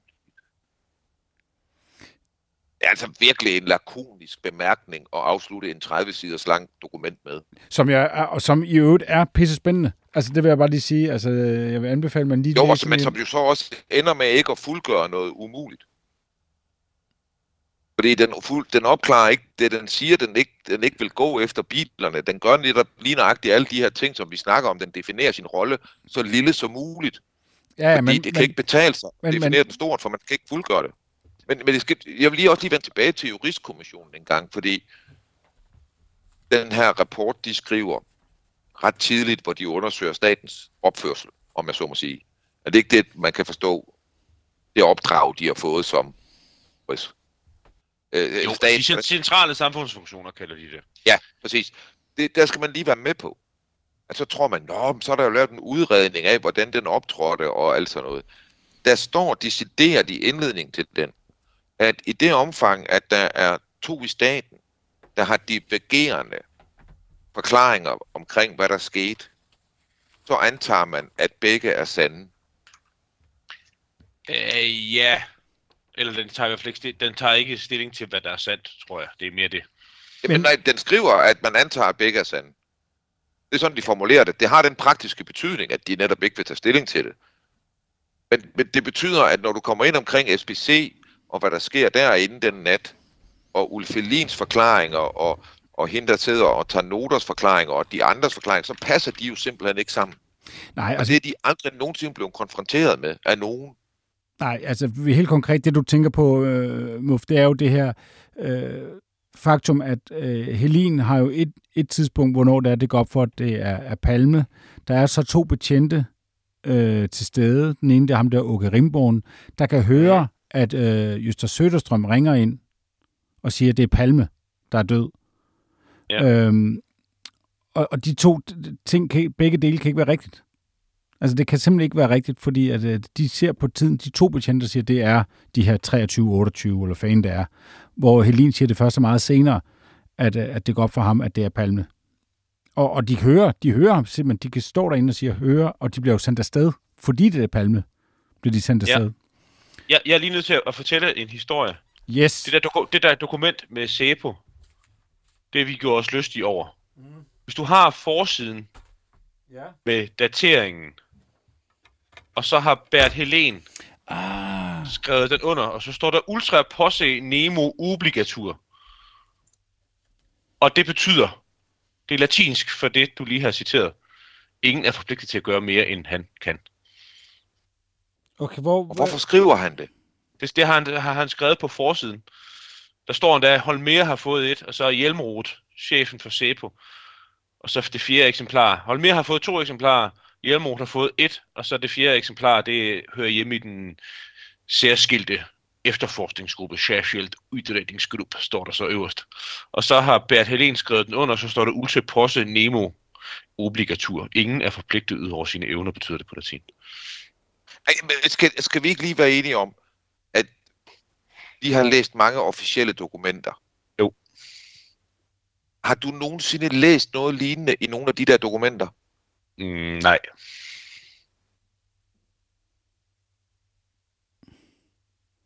Slet, slet, ikke, slet ikke på forsiden under underskriften.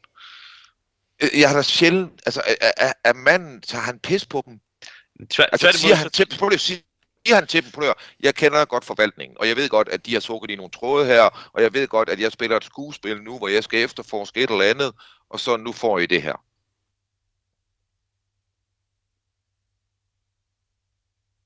Mm, Ja, det ved jeg ikke, om det er sådan, jeg tolker det. Det tror jeg, jeg tror, jeg tror han, det er for at understrege, at han har gjort sit bedste. De har gjort, de har gjort, de, det, det er nærmere det modsatte, de har gjort deres bedste inden for de rammerne af de forudsætninger, der har været.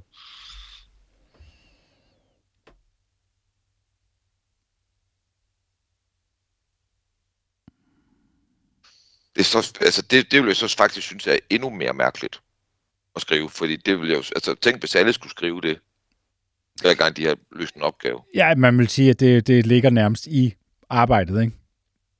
At du gør det Det, bedste. det, det jeg mener, der, der, der, man går jo opmærksom på et forhold her. Man gør opmærksom på, at noget ikke har været fyldelsgørende. Sådan læser jeg det der. Nej, det sådan tolker jeg det ikke. Jeg, jeg tolker det som om, at Bert Melin har vil understrege, at øh, den, han og den efterforskningsgruppe, der har været, har gjort deres bedste under de forudsætninger, der har været. Ja, men, men det var også det med... Ja, men, Under men, de forudsætninger, men, der har været. Men Øjs, du kan vel ikke... Altså, du kan vel ikke... Altså, du vil aldrig nogen... altså, det ligger vel i arbejdet. Det ligger vel i arbejdet. Det, det, står, det står ikke nederst i min mailsignatur på arbejde. Nej, det det. Så Du, du gør dit bedste. Ligesom der er, Det gør man altid. der, der er et, øh, jeg tror, det var et flyttefirma, der har et slogan, der hedder, vi gør os umage. Altså, ja, for gud, gør jeg vel umage. Altså, det, det er det mindste, vi kan. Det er vel bundniveauet. Altså, det, det, er, vel, det er vel en del det, og, og, altså, det er jo noget noget at skrive, fordi at, øh, du kan lige så godt fjerne det, og så tror man jo det samme. Selvfølgelig har I gjort deres bedste. Det er jo for helvede, det er jeres arbejde. er. Altså, jeg synes, det er forudsætningerne. Ja. Den går netop, den går netop opmærksom på, at der er nogle forudsætninger, der ikke har været på plads. Og når du tænker på, hvornår vi skriver i tid, og hvor vigtig den her undersøgelse er i forhold til et meget, meget vigtigt mor, så ser jeg det mere som en medarbejder i forvaltningen, der gør opmærksom på, at det er da mystisk, at de ikke har kunne gøre det her på fuld knald. Ja. Og jeg vil bare lige, jeg vil bare lige øh, læse deres, øh, deres konklusion op øhm, for jer. Øhm, som sagt, så bygger Lindqvist rigtig meget af, af, af sit materiale på den her SEPO-undersøgelse, og det forstår jeg godt. Fordi at de, de når jo frem til, og igen, det her det er altså april 86, så der er jo rigtig mange af de tip, vi kender i dag, som de slet ikke har fået på det her tidspunkt, men de har alligevel haft adgang til 12.000, står der. Og det er altså, det, kan det passe, Aarhus? Har man, i, har man i april 86 fået 12.000 henvendelser? Ja, det tror jeg helt op. Det er jo helt sindssygt. Nå. Øh, øh, analysen taler for, at Palme har været overvåget på eftermiddagen den 27. februar, øh, samt fra da han forlod bostaden, altså sit hjem, den 28. februar, og frem til han blev myrdet den øh, kl. 23.21. Ud af analysematerialet har der udkrystalliseret sig to personer, som kan deltage i overvågningen. Derudover kan yderligere en person skønnes. Således vil operationen have været gennemført af mindst tre personer foruden morderen. På grund af, at der savnes væsentlige iagttagelser øh, omkring øh, det centrale moment, altså det vil sige omkring drabet, kan det ikke bedømmes, hvordan den her gruppe har været organiseret, eller hvilken grad af kompetence og erfarenhed den har haft. Altså det, det der er jo den første skitse til morderboksen. Ja. Og det er jo så den, som Lindqvist dybest set, og, og vi også et stykke vej, har, har fyldt ud. Og det passer jo også, altså det, det skal vi også lige være med tilbage til det der forvaltningsmord. Altså, vi kommer jo ind i en tid efter palmemordet, hvor forvaltningen i Sverige er i øh, indre krig. Øh, altså, vi kommer til at se, at øh, SEPO og den militære efterretningstjeneste kommer i, i, i decideret krig i medierne i 87 i det, der hedder SSI-affæren. Øh, og som faktisk øh, involverer Anders Larsson og, og, og, øh, og de folk omkring ham.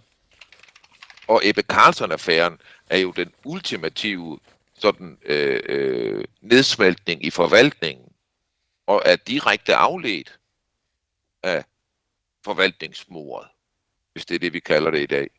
Altså, det, det, altså pengene passer jo, hvis vi lægger det her ind.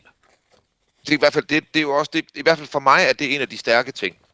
Det er, at hvis jeg sætter ind her, at det her foregår på den her måde, at store dele af forvaltningen ved, hvad der er foregået, men ikke kan og vil ikke sige noget.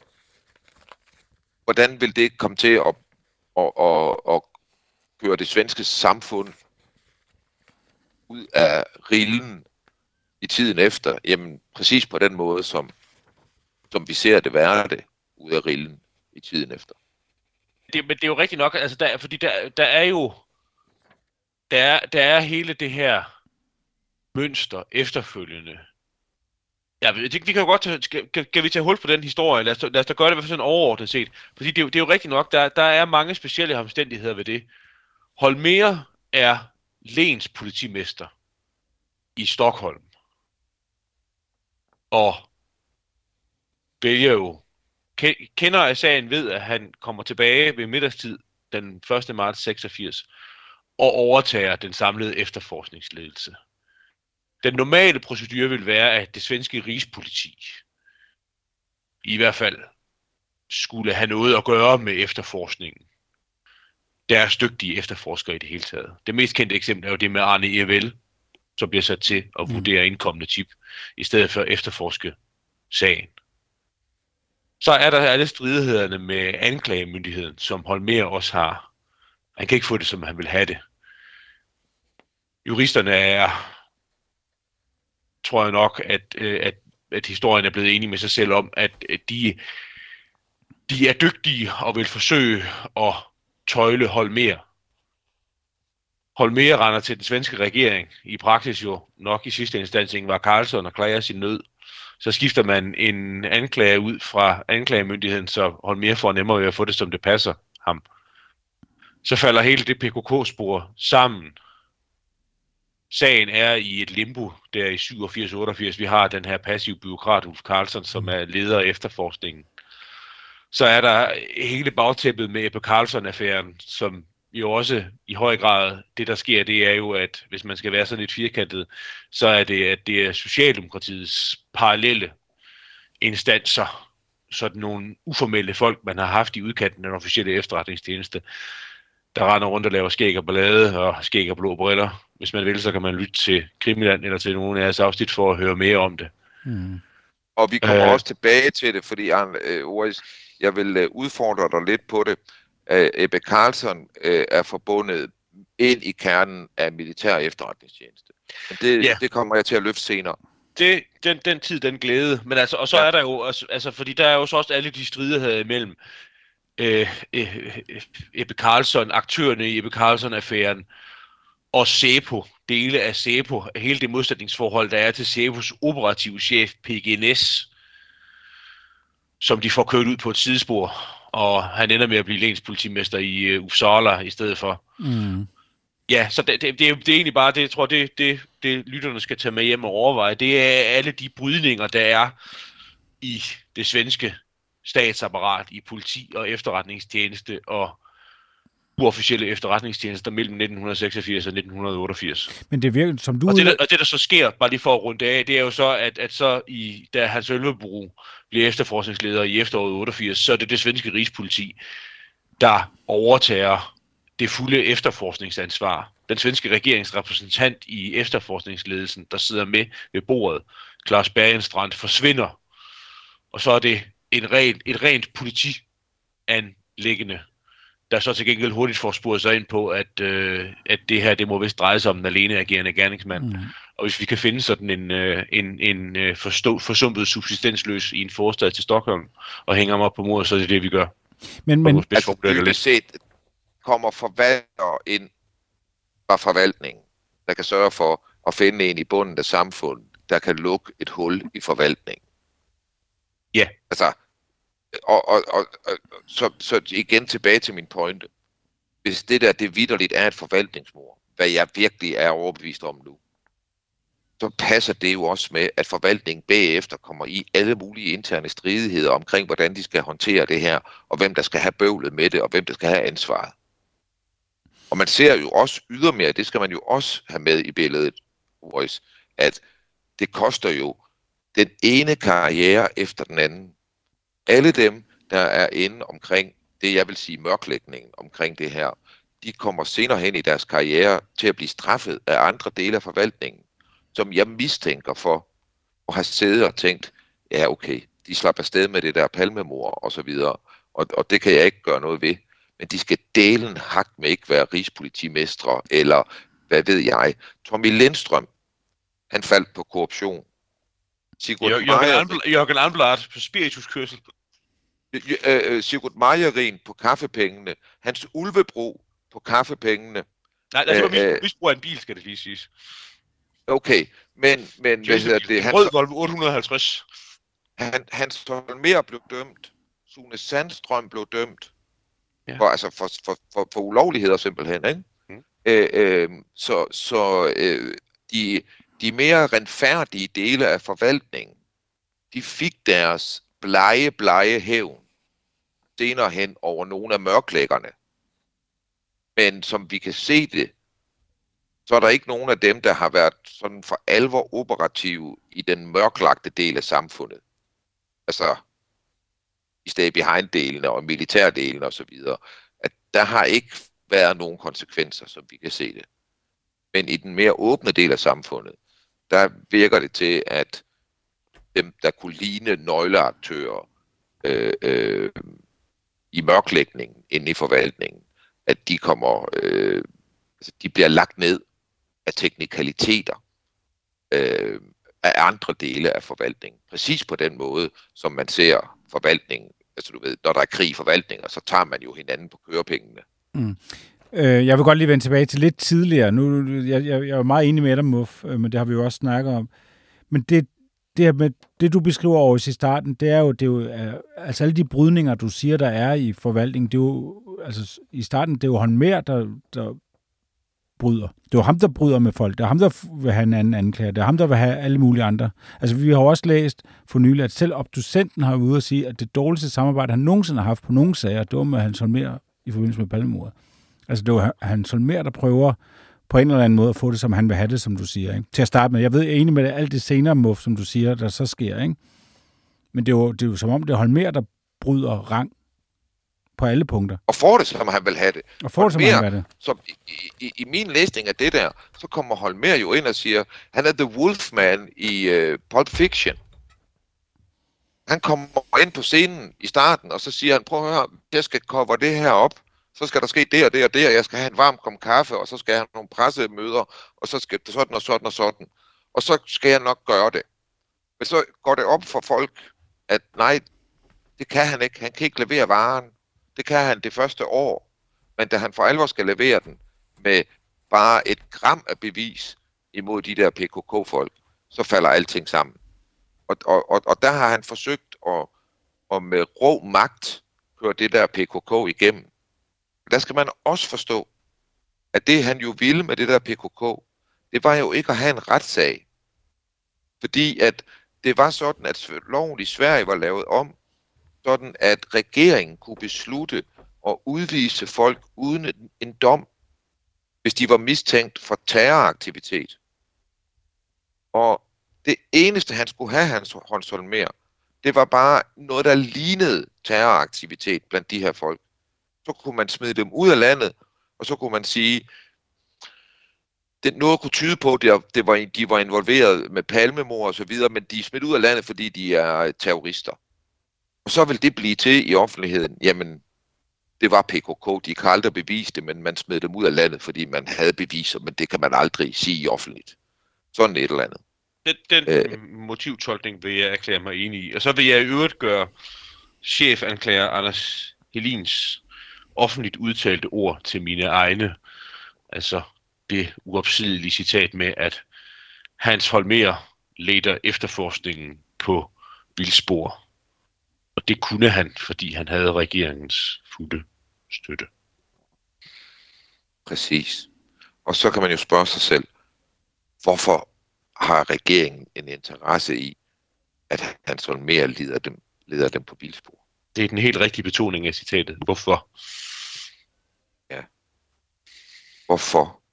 Hvorfor, hvorfor? Fordi det giver jo ikke nogen mening, at en socialdemokratisk regering skulle sætte en mand til det, der på så entydigt satser alle æg i en kurv og, og gør det så lidt dokumenteret. Og det, jeg mener, det er, de der Ingvar Carlsson og hans regering og folkene omkring ham, de er jo ikke dumme. Altså det er jo ikke fordi, at, at, at de tænker sådan lidt, nej, han er mere i, hvor er det skønt, han er så dejlig, han kan bare det der. Vi sætter bare alle æg i en kurv her, det er vi vant til at gøre, det lykkes altid for os. Det er derfor, vi er blevet så dygtige i politik, det er fordi, vi altid sætter alle æg i en kurv. Nej, nej. Det er folk, der er vant til at gradere sig, og det er folk, der er vant til at gøre alt muligt fornuftigt for at beholde magten og komme til magten.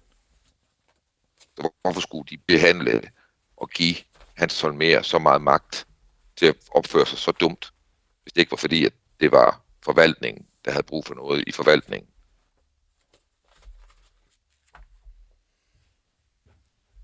Jeg synes godt nok, det, jeg synes, det er skingerne uhyggeligt nu, Anders Ores, fordi jeg synes altid, når vi er sammen og, og, og taler sammen tidligere og så videre, så har vi sådan også kunne blive enige om, at det var nok en konspiration, men det var nok ikke den helt store. Men altså... Virkeligheden det, forhærder os. det, det, true that. True that. Ja. Jamen, jeg kunne jo godt, fordi, nu, fordi vi ikke har der med så tit år, så kunne jeg godt tænke mig, at du på en eller anden måde må få det sidste ord her. Ja, det, var, det var det, jeg lige forsøgte på øh, i to omgange, det med Helin og det bagefter. Virkeligheden, vir, vir, vir, virkeligheden forhærder også alle, det er måske også meget godt, er det ikke det? Jo, det er det måske. Den synes jeg, du skal klippe ud på. Jeg vil bare lige slutte af med en lille servicemeddelelse. Ved udgangen af marts 2024, der lukker radiokanalen 24-7, men det hemmeligste af det hemmelige fortsætter dog som en podcast, du skal betale for. Gå ind på hjemmesiden dethemmeligste.dk og læs mere om, hvordan du kan fortsætte med at lytte til det hemmeligste af det hemmelige.